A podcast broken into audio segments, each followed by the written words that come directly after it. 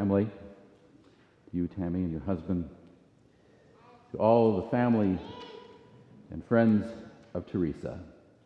Grace, mercy, and peace to you from God our Father and our Lord and Savior Jesus Christ. Amen.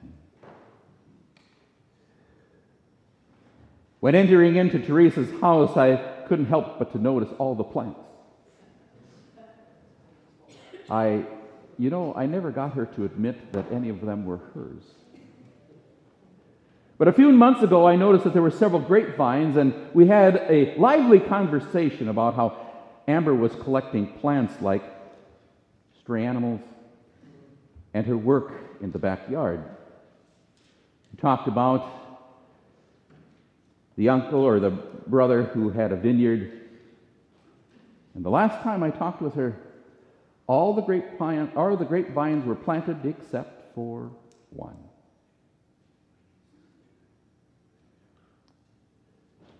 Little I know, that would be the last conversation that I would be having with her.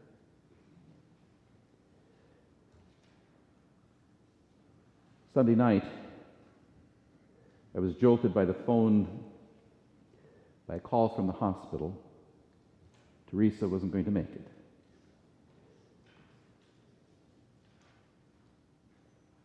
And today, we are here for one last grapevine to be planted in the ground. It is written in Isaiah 61 The Spirit of the Lord is upon me, because the Lord has anointed me to proclaim good news. He has sent me to bind up the brokenhearted, to proclaim liberty to the captives and the opening of the prison to those who are bound, to proclaim the Lord's favor and the day of vengeance of our God, to comfort those who mourn, to grant those who mourn in Zion by giving them a headdress instead of ashes, the oil of gladness instead of mourning, the garment of praise instead of a faint spirit, that they may be called the oaks of righteousness, a planting of the Lord for his glory. A planting of the Lord that he may be glorified. That doesn't seem very true for us today. As we gather to remember Teresa, but not only to remember Teresa, to remember the promises that God has given to us. Though we see the evidence before us, God's word still stands true. In the face of death, there still is the resurrection from the dead. As I was over on October 6th and gave her communion, there was the anticipation of the frost, and my de- devotion included references to apples and how the frost improves the flavor, especially of Haralson's. And I compared apples a lot like are to pastors, and some are good and some are not. And she agreed. Some, fam- some Christians are faithless. Some are good and some are not. Just as those who claim to be Christian. Well, the devotion was on 2 Timothy chapter 2, and there's a verse with a promise that I shared with her. A promise to hang on to no matter what life may deal, it, deal to us.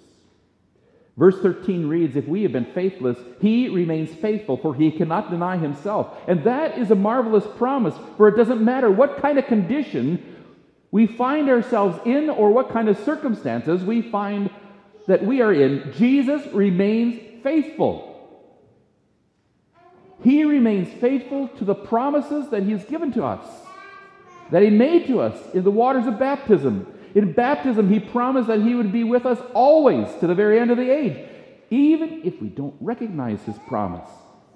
But by his word, his Holy Spirit continues to call us back to see him, to recognize him, to hear his voice. Jesus is faithful to his word. And in that same passage in 2 Timothy, Paul also writes, The, trust, the saying is trustworthy, for if we have died with him, we will also live with him. That's what Paul wants, that's what I want, that's what Jesus wants for every one of you, as he wanted for Teresa as well. He doesn't want to lose a single one of us, even in the face of death. Jesus helps us to face this reality as he says in John chapter 12 Truly I say to you, unless the grain of wheat falls into the earth and dies, it remains alone. But if it dies, it bears much fruit. He said this in the context of his own impending death. He, we heard in John chapter 10 I am the good shepherd. I know my own, and my own know me, just as the Father knows me. I know the Father, and I lay down my life for the sheep. For you for Teresa. For Jesus has gone through death before all of us so that none of us would have to be afraid of death. Jesus shepherds us through our loss, through grief, because he's got something better for us. Just as Paul said, if we die with him, we will also live with him. We, can, we could take good comfort in knowing that our loved ones who have passed from this life, believing in Jesus, that they're in heaven. But that's not the final thing. Jesus has got something better for us. The goal is the resurrection, for we sang in the hymn, and he walks with me and he talks with me. That is our hope after the resurrection to walk and talk with the Lord in his garden, the new Eden, the paradise of God. For the Lord promises that when he comes again, we shall have real feet to walk with him and a real mouth to talk with him because he is the resurrection and the life. When the Lord said that the body is planted in the ground like a wheat and is buried in the ground, it will bear much fruit.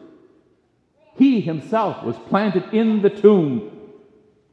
Now look at the fruit that he is bearing. As we hear his word, let that faith that Teresa had also bear fruit among you because Jesus' word is true. On the cross, what Isaiah prophesied about Jesus has come true he has swallowed up death forever.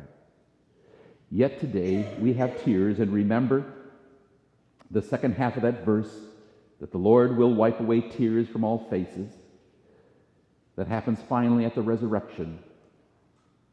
St. Paul has written, The trumpet will sound, and the dead will be raised, imperishable, and we shall be changed. For this perishable body must put on the imperishable, and this mortal body put on immortality. And when the perishable puts on the imperishable and the mortal puts on immortality, then the saying will be true Death has been swallowed up in victory. Thanks be to God who gives us the victory through Jesus Christ our Lord. And so when this last vine is planted,